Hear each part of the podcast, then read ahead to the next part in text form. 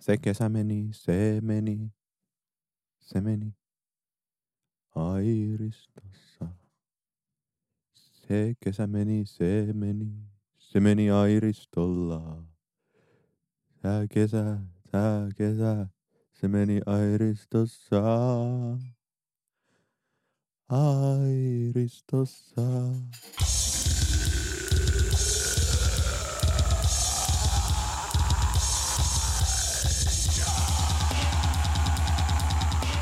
Se on, kuulkaa, kesä ohi ja mikäpäs olisikaan ainakaan meille itsellemme sen parempi syksyn merkki kuin saapua vakivieras Niko Vartiaisen kanssa tänne PS Tykitellään studioon. Hyvää iltapäivää, Niko Vartiainen. Hyvää iltapäivää, Oskari Onninen. Kiitos. Takaisin kouluun. School's out for summer. Kuinka se kesä meni, Oskari?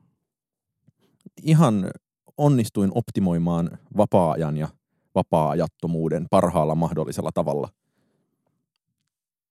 Mikä tarkoittaa käytännössä sitä, että olin, oli riittävästi tekemistä ja oli riittävän vähän ei-tekemistä. Mites Niko Vartiainen sun kesä sitten meni? No, meni mukavasti. Öm, sinänsä nopeasti. Mulla oli kolme viikkoa kesälomaa, joista yhden vietin Barcelonassa ja kaksi vietin niin, että älypuhelimeni suljin ää, laatikon pohjalle ja käytin pelkkää vanhaa Nokia-puhelintani ja kuuntelin sieltä MP3-soittimesta sinne joskus muinoin ladattuja levyjä, kuten Avalanchesin Since I Left Youta tai Teimin palan Lonerismia tai niin edespäin. Onko tämä niin sanotusti seuraavan tason älypuhelin lakko, että siitä ei päivitä Facebookiin, vaan että siitä kertoo podcastissa? On. Se on Hienoa. juuri näin. Hienoa. Se on juuri näin. Öm, Ajan hermolla. Podcast. kuulet kuul, kuumimmat trendit, megatrendit täällä tänään. Öm, kesä on ohi. Mitä siitä jäi käteen, Oskari Onninen? Jos ajatellaan tämän podcastin puitteissa, niin ensimmäinen asia, mikä mulle jäi kesästä käteen, oli siis mistä ennen jo juhannusta puhuttiinkin, niin Primavera-festivaalin totaalinen hyvyys. Mutta tässä kävin sitten toki Sideways-festivaalissa ja kävin katsomassa elokuvia Sodankylässä, missä toki elokuvien katsominen tehty ihan sietämättömän vaikeaksi. Ja tota, nyt kävin tuossa Flow-festivaalissa ja ehkä mun niin kun festivaalikesän kannalta keskeisin havainto on se, että jos joskus on ajatellut, että Flow ja Sideways on suunnilleen yhtä kivoja tapahtumia, toinen ei ole parempi kuin toinen, niin ainakin tämän kesän jälkeen niin kun Sideways on noussut huomattavissa määrin viihtyvyydessä ja yleisessä mukavuudessa Flown edelle. Mistä se johtuu? Varmaan jäähallille muuttaminen on yksi asia. Joo, se mutta- jäähalli toimi jo niin kuin toissa vuonna suunnattoman hyvin, mutta tota, ajattelen vähän sillä tavoin, että mun mielestä Flown tunnelmassa oli tänä vuonna jotain tosi, tosi kummallista. Se saattoi liittyä siihen, että, että siellä oli ikään kuin paljon vähemmän kaikenlaista koristelua kuin on ehkä aiemmin ollut, ja toki ruuhkia, mistä kaikki valittaa. Mä en myöskään, mä en ymmärrä sitä jatkuvaa ruuhkavalitusta Flowssa, koska jos laitetaan 28 000 ihmistä samaan alueeseen, niin väistämättä tietyissä paikoissa on ruuhkaisempaa kuin toisissa. Ei siellä ollut siis tällä vuosikymmenellä oikeastaan minkäänlaisia niin kuin oikeita tungoksia. No on siellä ollut tällä vuosikymmenellä kyllä, Okei. mutta siis niin kuin mun yleinen flow-teoria on se, että öm, joka toinen vuosi suurin piirtein nostetaan vähän kapasiteettia ja sitten joka toinen vuosi nostetaan aluetta, tai tämä on ehkä silleen kolmen vuoden niin kuin jatkumo suurin piirtein, että vuot- vuotena nolla on ruuhkaisaa ja alue tuntuu täydeltä ja tungosta on seuraavalle vuodelle kasvatetaan aluetta, öö, ja, mutta ei yleisökapasiteettia ja silloin on taas sitten niin kuin ihmisille leppoisampi olla ja näin edespäin. Tätä saattaa jatkua seuraavanakin vuonna, että yleisömäärää ei kasvateta hirveästi, mutta jos nostetaan, niin sitten on taas, taas tungosta ja näin edespäin. Ja näin tässä ollaan silleen niin kuin menty tasaisesti siitä 20 000 ihmisestä 28 000 Mun, kävi, kävijään per päivä. mun mielestä tämä leppoisuuskysymys oli nyt hyvin paljon myös sellainen, että nimenomaan kun oli poistettu vaikka kaikenlaisia istumapaikkoja ja tämmöistä päälavan ympäristöstä selkeästikin vähennetty On, jopa ja- baareja siitä. Ja selfie-seiniä on poistettu siitä nimenomaan niin kulkuväyliltä, vaan ne on niin sysätty semmoisiin vähän syrjäisempiin. Tai kun vaikkapa viime ja toissa vuonna siinä, siinä päälavan vieressä oli sellainen äh, puurakennelma, jonka läpi saattoi kulkea, Mm, mutta, muistan mutta, kyllä. mutta joka niin kuin yleensä kierrettiin, niin se aiheutti taas sellaista niin kuin omanlaistaan venkslailua. Niin, mutta tämä sitten johti siihen, että kun siellä mentiin, niin tuntui siltä, että on vaan niin kuin karjaa, jonka tehtävä on olla tosi kännissä ja kuluttaa mahdollisimman paljon. Ja tosi hyvin siinä onnistuinkin. Ja samaan aikaan tämmöisen niin kuin ei-viihtyvyysfiiliksen pluspuolena se, että ei varmasti ole ollut koskaan yhtä helppoa katsoa juuri niitä keikkoja Flow-festivaalilla, jota mä oon itse halunnut katsoa. Että saattoi olla, että valitsin myös jonkinlaisen niin kuin ei trendikkään ja mahaisan indie kimaran sieltä itselleni ja menin sikäli väärille keikoille, mutta tosi hyvin mahtu ihan kaikkialle, että enemmänkin se oli sitten nämä kaikenlaiset istumis- ja viihtymisalueet, jotka oli aivan tukossa ja joissa suunnilleen sai laittaa polviaan suuhun. Onko tämä nyt sitten kyse siitä, että, että kun Flow myytiin tällaiselle amerikkalaiselle sijoitusyhtiölle, niin siellä on nyt on vähän. No, tekniikkaa, tekniikkaa. Että kun suurpääoma nyt on kyntensä iskenyt Suvilahden hipsteripyhättöön, niin kaikkia kuristetaan pikkaisen ja optimoidaan niin, että, että sieltä on turhat rasvat tiristetty pois. Tämä tämmöinen kapitalisti-salaliittoteoria mulle itsellenikin tuli väistämättä mieleen ja sehän olisi hirveän kuvaava ja looginen selitys ja tietenkään emme tiedä mistään mitään, mutta tavallaan näen tämän ja tätä itse ajattelin ja ehkä myös se, että toki mulla on sellainen olo, että siinä festivaalisysteemissä aivan kaikki on myynnissä ja miksei olisi. Ja toki niin kuin mikään ei ole niin typerää kuin syyttää liiketoimintaa liiasta kaupallisuudesta, mutta kyllä mua niin kuin vähän sattui se ajatus siitä, että tämä hieno arkkitehtuurikilpailussa tehty pallolava oli uhrattu tai myyty Nordean sijoitusmainokseksi, niin siinä ehkä jokin henkinen raja ylitettiin, mutta toisaalta en paheksu liiketoiminnan liiallista kaupallisuutta. Niin, tässähän tosiaan juuri saamamme tiedon mukaan, ää, jos olette lukeneet tänään tiistaina 20. päivä elokuuta Helsingin Sanomien verkkosivua, niin siellähän uutisoidaan, kuinka suuryritysten johtajat, kuten muun muassa Applen toimitusjohtaja Tim Cook ja Amazonin Jeff Bezos, julistavat muunkin kuin voiton olevan tärkeä liiketoiminnan toteuttamisessa. Mitäs mieltä siitä Flow-festivaali Oskari Onninen? Aika rohkeasti sanottu firmoilta, joiden voitto on enemmän kuin Suomen vuosibudjetti. Öö, kyllä. Ää, ja Kelpaa, kelpaa siitä höylätä muutama miljardi sinne tai muutama miljardi tänne. kelpaa höylätä muutama miljardi tuota, sellaiseen 30 vuoden Flow-festivaaliin, tai siis varmasti kyllä tuhannen vuoden Tuhannen, Flow-festivaaliin. niin se on seitsemän miljoonaa muistaakseni Kyllä. on Flown vuosibudjetti. Kyllä. Niin, No, mitäs Niko Vartiainen, mitäs sitten se, mitäs sulle jäi kesästä käteen? niin jos mä muotoilen meille seuraavan kysymyksen niin, että mikä oli vaikkapa paras musiikkikokemus sen jälkeen, kun viimeksi tätä podcastia nauhoitimme, eli sen kysymysvastausjakson jälkeen, niin tuota,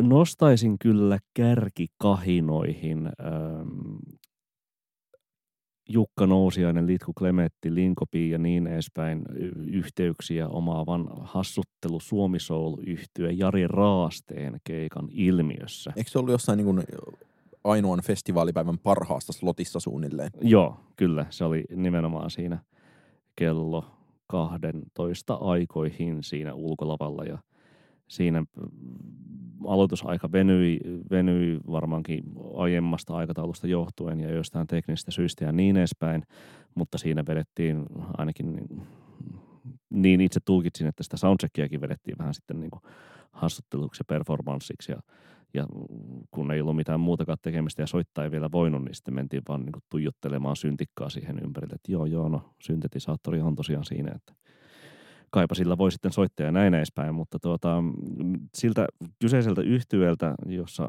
jossa laulaa Talmud Beachissä soittava Petri Alanko, ja joka kokoonpanoltaan oli livenä noin sellaisen 11 henkinen. Ei saatana. Ää, jossa siis muun muassa Jukka Nousiaisen yhtyeen rumpali Sini Mäenpää toimii tanssilaulajana silleen niin kuin kunnon TV2 viihdeohjelmatyyliin siellä niin kuin Niin kuin sivulavalla. Agents ja Topi Sorsakoski Joo, se, tyyliin. joo, aika sellainen, niin kuin, mikä sen tyttökaksikon nimi olikaan, joka siinä tuota Agentsin kanssa tanssiskeli, mutta siis Jari Raastelta on julkaistu tähän mennessä vain kaksi biisiä, josta toisen tietenkin kaikki kuulitte sillä soittolistallammekin, jonka jaoimme viime jakson lopuksi. Öö, julkaiskaa please lisää, koska siellä oli erinomaista viihdehumppaa ää, jokaiseen, jokaiseen kotiin ja olohuoneeseen ja Radio Suomen soittolistojen tarpeisiin. Se jäi tältä kesältä käteen. Mun musiikkikokemuksista, siis toki itse asiassa kävin myös erinomaisen mukavalla Uusi Tampere-festivaalilla näkemässä samat bändit, jotka näin Sidewaysissa jo kertaalleen. Mutta tota, musiikkikokemuksista, joita et, et Flowsta nyt kävi vähän sitten kuitenkin silleen, että yllättävän paljon päätyi katsomaan samaa kamaa, mitä oli jo Primaverassa nähnyt, Kyllä, samaa mieltä. mutta sieltä kyllä niistä, joita en ehtinyt Primavera-vaiheessa kehua, niin kannatti suorittaa itsensä sunnuntaina neljältä katsomaan Kruangbinin, Kruangbinin No Kruangbinhän ei ollut Primaverassa. se ei ollut nimenomaan, että sitä en ollut aiemmin nähnyt ja se oli kyllä aivan niin kuin kaikessa te- teennäisyydessään ja teatterimaisuudessaan niin kuin hillitöntä Texas-taimaalaista agentsia. Kyllä. Ja, Agents Vave on vahvaa nyt ja, ja tänä jotenkin, kesänä ollut. jotenkin kummallisesti se ilahduin, että se oli niin virtuoottinen yhtye ja tavallaan kaikki kitaran soittoja vastaan vedettiin överiksi, mutta vielä enemmän överiksi vedettiin se, että veden juominenkin oli täsmälleen synkronoitu koreografia. Ja olin tosi ilahtunut myös siitä, että yleisö oli tosi kiinnostunut siitä keikasta, että sieltä aika vähän, paljon vähemmän lähti jengiä niin sanotusti pois, kun monesta monelta muulta, muulta keikalta. Esimerkiksi Stereolabin keikalta lähti Niin. aika paljon jengiä pois. Niin, koska Varmaan kurea odottelemaan. niin kaikki odotti sitä, että pääsisivät kuulemaan Plain Songin, mutta eivätpä päässeet. Mutta siellä kyllä Kruangbinissä kaikki, jotka sen näkivät, tuntuivat ole olleen siitä tosi innoissaan ja huutavan ja taputtavan käsiään yhteen. Kyllä, hyvää musaa. Erittäin hyvää soitantaa. Hyviä biisejä helvetin hyviä muusikoita. Niin ja hippimusaa, jossa onka hippiysprosentti on suunnilleen 0,0. Öö, niin kuin eräs flow-kävijä tuossa seurueessamme taisi ilmaista, että maailman, ei, maailman musa, joka ei ole paskaa. Niin, siinäpä se maailma kylässä. Ilman paskaa. Tuota, joo, suo, vahva sama suositus Kruangminille ja kyllä se Mitski oli kanssa aivan, aivan erinomainen. Varsinkin kun vertaa siihen mm, hänen keikkaansa 2017 Primavera Soundissa, joka silloin sen edellisen levyn kiertuen aikaa vedettiin triona. Mitski soitti bassoa ja oli äh, kitaristi ja rumpali ja aika lakonista esiintymistä. No tuossa oli lakonisuus, no joo, läsnä, mutta aivan, aivan eri teatraalisella tavalla ää, pöytää ja tuolia ja kaikenlaisia poseerauksia hyväksi käyttäen. Mä, mä en jotenkin innostunut sitä poseerailuhommasta juurikaan, että, tai, tai tuli sellainen, joo, että tämä tehdään tahallaan näin korostetun teennäisesti, mutta sitten, että miksi, ja sitten jotenkin se keikka tuntui niin kuin, ää, bändi visuaalisesti esimerkiksi lunastavan itsensä tavallaan siinä vaiheessa, kun tuli siis Jobes American Girl ja jossa niin kuin Mitski sitten nousi sieltä pöydältään ja nojaili, ot- otti hyvin niin kuin rockhenkisiä poseerauksia mikkiständin kanssa. Ja silloin se niin kuin homma näytti enemmän rockibändiltä, jota mä ikään kuin toivoin sen olevan kuin, niin kuin joltain vähän liian niin kuin, ää, pieneltä teatterilta tai niin kuin, pieneltä ja trendikkäältä vapaalta teatterilta. Mä oon sitä mieltä, että se kasvoi nimenomaan mm, tasan tarkkaan, tarkasti Siihen sitä biisiä kohti. Sitä biisiä kohti. Kyllä.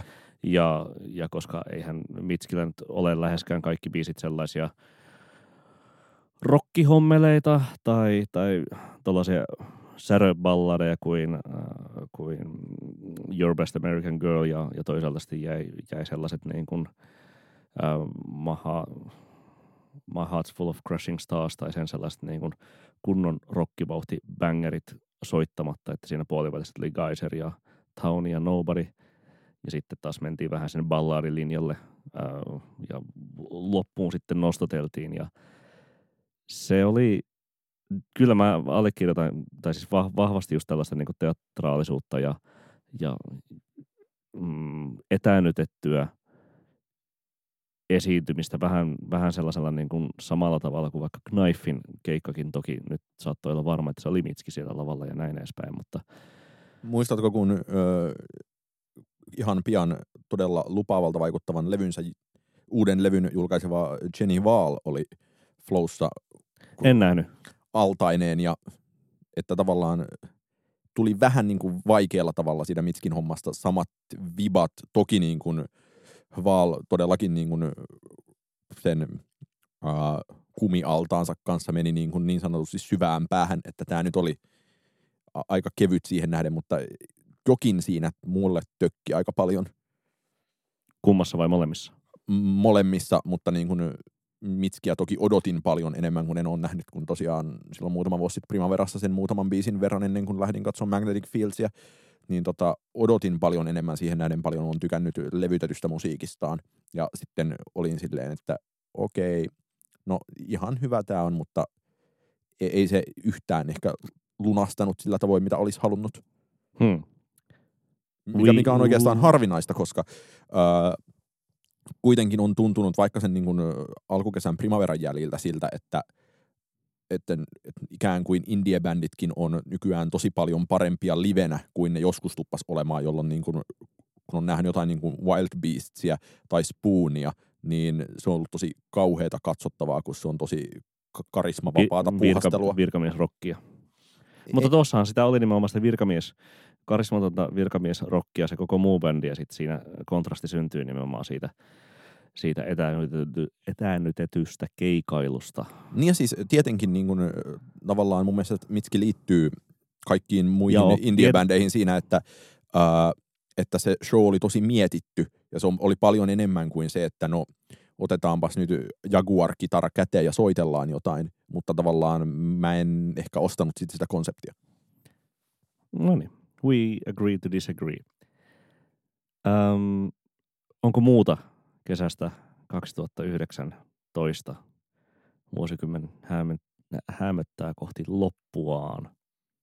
Kyllä mä just tänään tein itselleni Spotifyhin soittolista kansion otsikolla 2010-luku ja aloin kasata sinne biisejä eri vuosien alle, jos saisi sellaisen ehkä 500 tai tuhannen biisin vuosikymmen listan jouluun mennessä rakennettua, niin ehkä se on myös syksyn merkki kyllä enemmän kuin kesän merkki.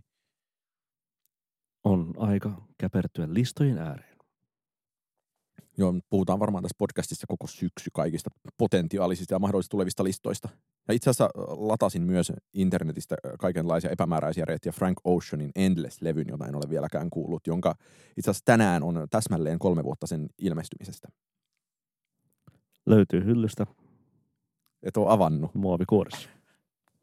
Ehkä tulee myös syksyllä sen kaikkien odottaman PS Tykitellään Tool-jakson lisäksi PS Tykitellään uh, Frank Oceanin Endless-jakso. Kyllä. Tai vähintään jakson puolikas. Kyllä.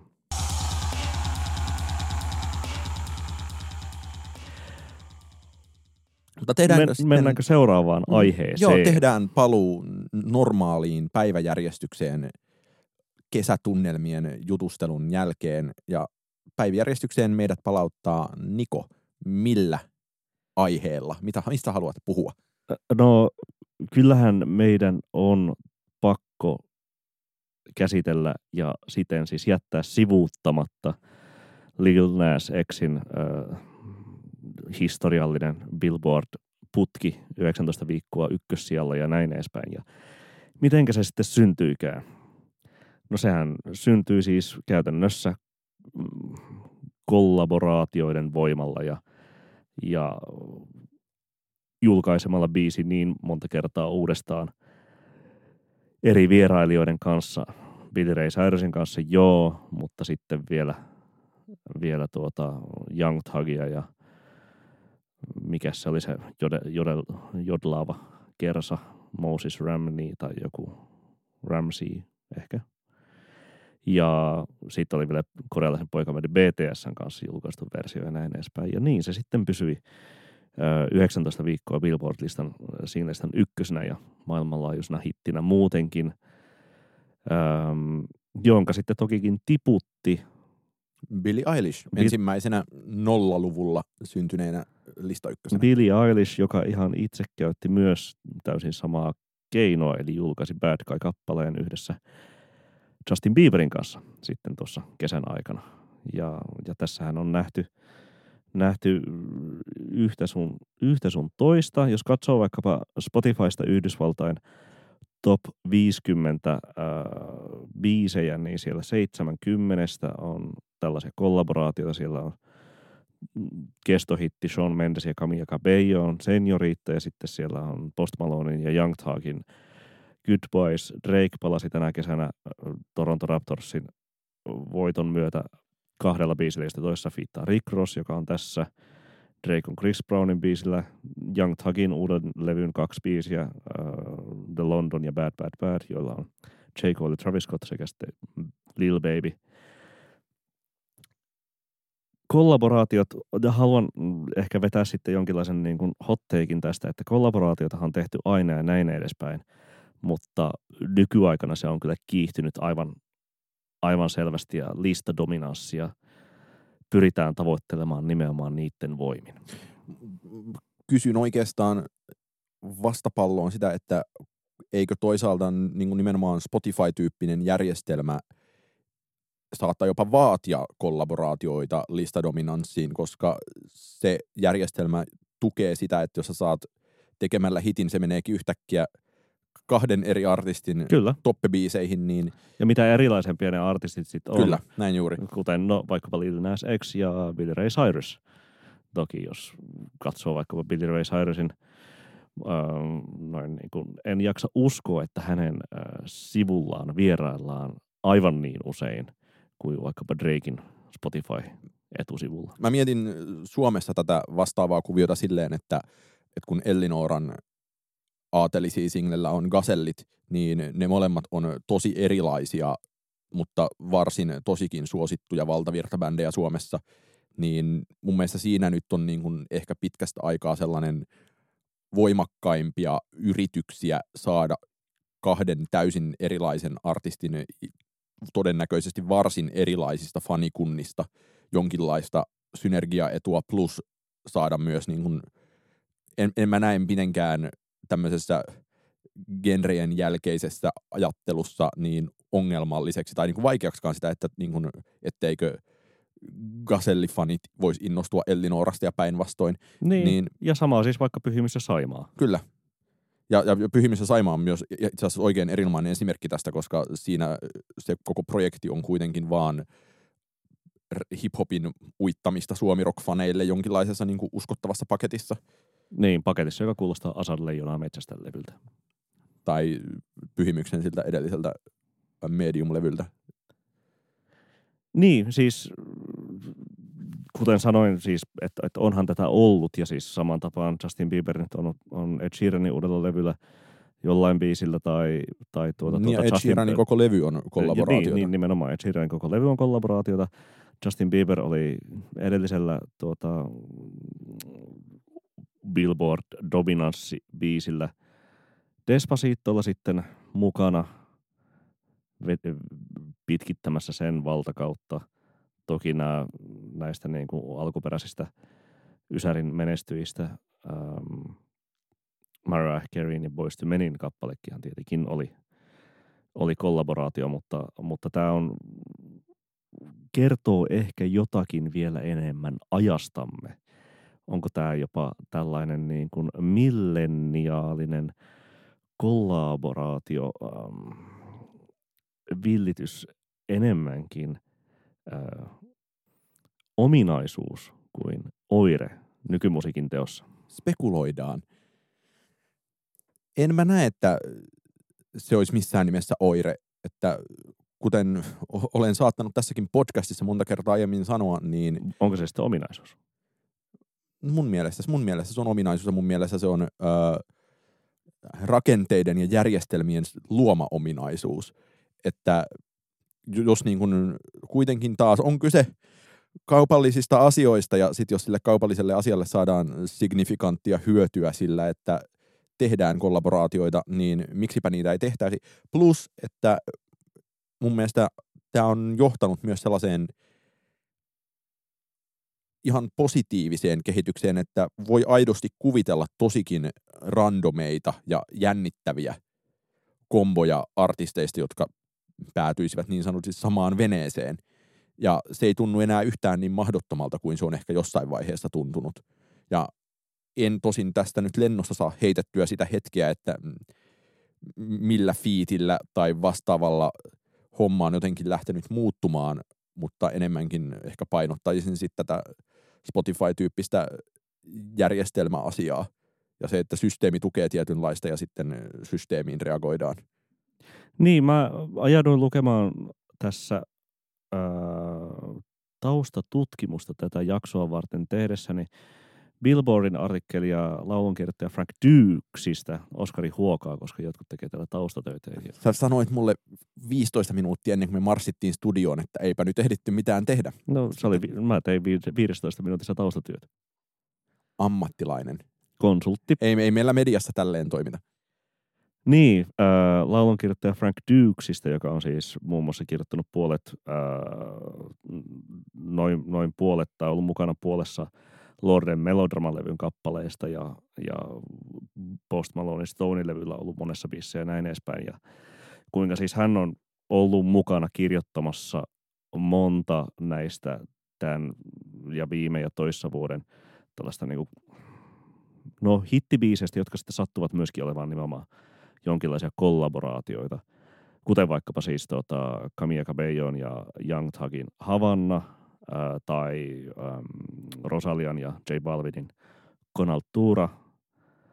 Ähm, ja hänellä on täällä siis jutussa sitaatti, että um, he doesn't mind if he's one of one of two or ten in the credits so long as the end result is a song that breaks through. I look at the big picture and try not to create with ego, he says. No one fucking cares if you did it all by yourself if you can make the best music ever, but it requires bringing in a few different perspectives, I'd rather make the best music ever. Niin, eli hän ikään kuin on lähtenyt niin sanotusti embraceaamaan tätä kollaboraatioajatusta noin niin kuin... Ja onko se kollaboraatioajatuksen embraceaaminen niin nimenomaan sitä nykyajan maailmankuvaa, missä ei paineta vaan itsekseen Neil Youngina tai Bruce Springsteenina siellä studiossa ja rämpytetä mahapystyssä kitaraa, vaan, vaan tehdään porukalle, tehdään maailman parasta musaa yhdessä. Siis tämä kollaboraatioajatuksen embraceaaminen oli lähinnä sitä, että aloin välittömästi kadehtia teidän konsulttien taustatöitä ja yritin puhua kieltä, jota sä puhut äänellä, jonka kuulet. Mm. Niin, niin kuin Aki Tykki. Mm, no itse asiassa ehkä, en, en mä ehkä lähtisi sanomaan, että tässä nyt niin kuin tuo on niinkään niin vallankumouksellinen ajatus, että koska kuitenkin biisileiripoppia tässä nyt on aika laajalti tehty aika lailla kaikkialla aika pitkään, niin toi on niin kuin mun mielestä ihan oikeastaan itsestäänselvä osa sitä. Ja että ei siinä ole suurtakaan, tai että siinä on suuri ero varmasti siihen nähden, että Bruce Springsteen valitsee kitaraa jossain omassa kopissaan ja heittäytyy luovaksi. M- mutta ei tuossa mun mielestä ole iso ero siihen nähden, miten niin kuin poppia nyt noinkin niin kuin keskimäärin yleensä tehdään. Joo, joo, kyllä. Ja siis kaiken kaikkiaan songwriting-sessiot tai mitkä lie siis, ainahan ne on olleet sellaista niin kuin ideoiden viskelyä ja, ja sen sellaista. Mutta pohjimmiltaan varmaan siis se asia tässä ilmiössä on se nimenomaan se huomioarvo, jonka sitten niin kuin aina tällaisista yhteistyöstä saa, että on se sitten jossain ää, muotimaailmassa Marimekko ja Uni, Uniqlo tai sitten joku niin kuin North Face ja Supreme tai siis mitkä lie, mitä Louis V ja Supreme. Niin, tai joku, jotkut Bialettin kahvipannut ja Supreme. Että jos on ainakin riittävän iso brändi, kuten vaikka joku Bieber tai Drake on, niin kyllähän siinä saa massat liikkeelle ihan joka tapauksessa. Ja kyllähän Suomessa tätä samaa tietenkin tehdään, että mun mielestä Suomen ylivoimaisesti eniten striimaava bändi JVG tuntuu aika hyvin valitsevan, että, että tätä tiettyä tahoa me halutaan nostaa tekemällä fiitti, että toki mun mielestä oli jännittävää, että Cavallinin ja Shortin kanssa tehty, olisiko se hyvä päivä nimeltään kappale, niin se ei ole striimannut mitenkään erityisen hyvin, vaikka mä ajattelin todellakin, että tässä nyt niin kuin JVG käyttää täysin poikkeuksellista valtaansa suomalaisessa musiikkikentässä ja päättää nostaa ikään kuin kaveribändiä. Niin, toisaalta on ehkä vähän yllättävää, että, että toi Iben kanssa tehty biisi nyt ei ole myöskään sitten ihan niin noussut. No se, on, se, no se, oli, se, oli huono, se oli huono biisi ja Ibe oli toisaalta jo edelliselläkin levyllä. Ja, mutta toki sitten toi... Niin olikin, totta. Sen sijaan toi Iben ja Melon yhteisbiisi on ollut aika isoja hittejä suhteessa niin kuin Iben muuhun tuotantoon nähden molemmat. Ja tota, ensi viikolla ilmestyy NCOn ja Iben yhteisbiisi, joka jotenkin tuntuu, joka on ensinnäkin mahtava kappale. Voin kehua jo etukäteen, mutta tota... Kuuleeko jotain musaa etukäteen vai? V- välillä. Onko se ladannut netistä? Latasin netistä. Mutta tota, jossa selkeästi kuvio tuntuu olevan se, että niin kun Ibe, joka on, oli Flowssa esimerkiksi tosi suosittu ja niin kun tosi hyvässä slotissa niin kun isolla, isossa teltassa, niin tavallaan sitä, sitä kautta niin kun on helppo uittaa ää, NCO ikään kuin Ibe-fanien korviin, ja tämä nyt on taas tosi niin kuin vanhanaikainen kuvio, että näin on toki tehty aina. Mitäs me suositeltiinkaan NCOlta silloin joskus, tai sä suosittelit? Öö, suosittelinko mä NCO? No, se on Hotlas. Hotlas, joo, joo. Se ei edes noussut miksikään hitiksi. Joo, ja ilmeisesti levy tulee joskus tuossa syksymmällä. Ja nyt tuli kesällä tuli se Silti-biisi, joka on ihan ok, mutta ensi viikon sinkku lähtee kyllä varmasti tosi kovaa. No joo, nykymaailmassa minkä, minkä crossoverin tai yllättävän kollaboraation haluaisit nähdä ja ei ole vielä nähty? Mä olisin esittänyt täsmälleen saman kysymyksen. Hirvittävän vaikea tämä kysymys sit toisaalta on. Että on nähty Teflon Protes ja Meiju Suvas ja... Ja on nähty Madonna ja Britney. On nähty Madonna ja Britney, on nähty Madonna ja Medellin tänä vuonna ja vaikka sun mitä. No, siis mun mielestä, mun mielestä se on sellainen niin kuin, jotenkin jopa niin kuin essentiaalinen kysymys, että on jotain niin kuin, tai on, on tosi vaikea kuvitella, että esimerkiksi Tame Impalan kaltaisessa bändissä, bänd, kaltaisella bändillä olisi mitään niin kuin fiittaajaa missään tilanteessa, siis yhtään missään tapauksessa. Niin, mutta toisaalta sitten äh, Kevin Parkerhan on erittäinkin kysytty niin. vierailija ja tuottaja Asaprokille tai äh, Travis Scottille tai sinne sun tänne. Mutta että, että se niin kuin voi jakaa sitä niin sanottua klauttiaan ää, ää, vapaastikin, mutta varmasti siis Teimipala yhtyenä ja levynä on sellainen niin kuin hänen mielensä kokonaistaideteos, että, että sinne ei vierailijat mahdu. Mutta jos katsotaan nyt vaikka tässä, niin kuin mä nyt otin sun Last of tilin tässä esiin, ja jos kuvitellaan maailma, jossa tuota, näitä sun, nämä sun kärkibiisit kamppailee – singlelistan ykköspaikasta tai että taistellaan siitä, että, että kuka on sitten niin kuin lista ykkösenä ja käyttöön otetaan tällaiset kollaboraatiot, niin kenetkä sä näkisit sopivimmin ää, vierailijana uudessa versiossa ää, Kisun kanssa viimeiset tekstarit kappaleessa, jota sä olet kuunnellut vuoden aikana eniten? En mä tiedä, mulle tulee ensimmäisenä mieleen Sanni. Okei. Okay. Entä Iben iCloudissa? eihän se tarvitse yhden hyvän lisäversen siihen. Matti Kasi. Ei, ei missään nimessä. En mä tiedä. No jos, jos otetaan tällainen niin Arton Yberiäänisesti, että mikä ensimmäisenä tulee mieleen, niin on Kledos. Okei, okay. että ihan turvallisella vesillä pysytään. Se on Robinin Haniissa. Madonna. Onko Missing Youssa sama vai eri? No, siinä, no, jos halutaan eri, niin voihan siihen sitten keksiä vaikka jonkun niin kuin Roisin Murphy, mutta kyllä semmoinen Mm. sama on silti parempi. Mä näkisin ehkä Missing just jonkun niinku Rihannankin.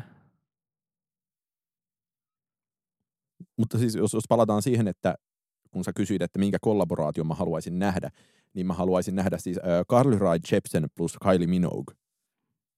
Se olisi kyllä. Se olisi tavallaan niin kuin täydellisin torttapo tortta pop asia, minkä ihminen saattaa kuvitella.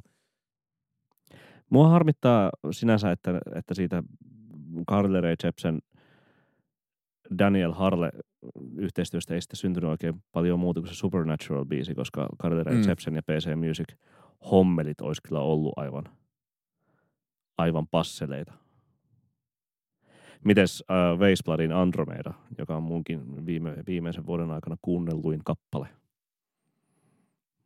Nick Cave. Mä heittäisin Neil Youngin siihen, mutta annetaan kaikkien olla niin kuin ovat. Hienoa, että ne oli myöskin kaikki soloartisteja. Kyllä sekin kertoo tästä maailmastamme. Mitä maailmasta me kertoo se, että Ibe on ainoa mies. Sekin kertoo jotain maailmastamme.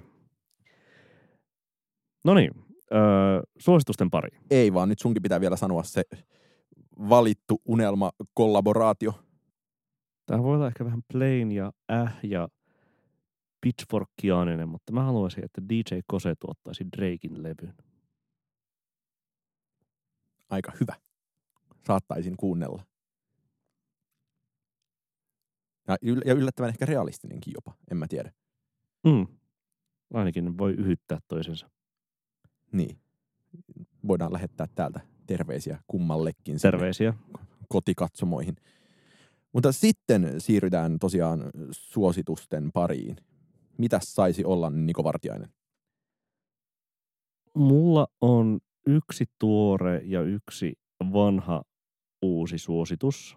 Öö, suosittelen Drakein kin hyödyntämän, öö, yhdessä kappaleessaan hyödyntämän Moody Manin tämän vuoden levyä Sinner, joka on, jos on yhdenkin Moody Man levyn joskus kuunnellut, siis Detroit Housea, semmoista letkeää ja kesähouse musiikkia, vähän sellaista nykivää biittiä öm, aurinkoiseen menoon. Vielä ehtii. Vielä ehtii. Kesää jäljellä. Vielä ehtii. Sitten mä voisin ö, suositella Ariel Pinkin Doldrums-levyä, joka ilokseni on nykyään Spotifyssa. Ö, pitkään sitä odottelin, että se sinne saapuisi ja nyt se sitten sieltä löytyy. Kaikkia noita Ariel Pinkin vanhoja levyjä ei siitä varmaan vieläkään ole, mutta ö, toi ja äm, House Arrest ilmestyy sinne tuossa joskus tämän vuoden puolella. Ne on tosi oleellisia Ariel Pink-levyjä. Kyllä. Mites sulla? Suosituksia. Mm. Öö, no mäkin suositan uutta ja vanhaa. Öö, uutena asiana haluan suositella Big Thiefin Not-singleä, joka ilmestyi juuri ja lokakuussa ilmestyy myös studio livenä nauhoitettu tämän vuoden toinen albumi. Tämä Not oli biisi, että kun olin Primaverassa katsomassa Big Thiefin ällistyttävän hyvää keikkaa, niin tuli jokin kappale, joka niin kuin liikutti jopa kyyneliin asti, jota en ollut aiemmin kuullut. Ja mä ajattelin, että se on siltä ensimmäiseltä levyltä, ja mä en koskaan jaksanut tavallaan tarkistaa, että mikähän se oli. Ja nyt kun tämä Not ilmestyi, niin tajusin, että ei, tämä, tämähän se oli. Mm. Ja siinä on, sanotaanko, vahva crazy horse meno. Ja lisäksi haluaisin suosilla, muistin eilen erinomaisen suomalaisartistin tai yhtyeen minä ja Ville Ahosen olemassaolon ja päädyin pohtimaan, että mihin hän Ville Ahonen on kadonnut. Mutta haluaisin, Löysitkö vastauksen? en ole löytänyt vastausta, en ole Ville, Ville, jos kuulet tätä, niin ilmoittele itsestäsi. saa ilmoitella. Uh, mutta kuuntelin niitä ja tuli sellainen olo, että, että olihan tämä aivan täysin poikkeuksellista musiikkia ja siitä ed- toisesta levystäkin on nyt jo kuitenkin kuusi vuotta aikaa, niin tota, niitä kannattaa kuunnella varsinkin kun nyt syksy saapuu ja se on kuitenkin melkein, tai, tai vähintään, okei melkein, ei ole vähintään, melkein yhtä sataprosenttisen syksymusiikkia kuin Red House Painters. Onko vuosikymmenen parhaiden kotimaisten listalla? On Kun- varmaankin. Nyt kun listoista puhutaan. En mä en osaa sanoa, että kumpi levy olisi, mutta niin kuin sanotaan, että ää, ennen kuin kuolen, joka kuulostaa muuten aivan Live to Experienceiltä, on kyllä vuosikymmenen parhaiden biisien joukossa aivan kiistattomasti. Kävitkö katsomassa Big Thiefia Flows? En käynyt katsomassa, olin katsomassa ää, Robbaria. Toivottavasti nyt joku siellä oli, oli siellä Big Thiefissäkin. Olen yhdestä ihmisestä kuullut. Mitä hän kertoi? En ole kuullut, mitä mieltä hän oli, mutta tiedän yhden ihmisen olleen paikalla. Parempi sekin on kuin ö, ei yhtään. Mutta niin, Hyvä. Näihin kuviin, näihin tunnelmiin, kuten äh, johtajan kanssa Kaleksi, eli perjantai baarireissussa sanotaan loppupuolella. näihin kuviin, näihin tunnelmiin. Palataan asioille taas kahden viikon kuluttua ja palataan perinteiseen rytmiin ja testataan silloin, miltä uusi tool on kuulostanut. Vai testataanko? Öö, mä on, siis mä katsoin Last FM historiastani ja huomasin, että olen siis elämäni aikana tai ainakin tuota, tuota Last FM-tililleni logannut vuoden 2005 jälkeen kaksi kuuntelukertaa Tuulilta. Mulla on ehkä 996. Se ei yllätä. Ansoista on puhuttu näissä podcasteissa ja, ja puhutaan varmasti sitten kahden viikon päästäkin. Eli ei muuta kuin PS. Tykitellään.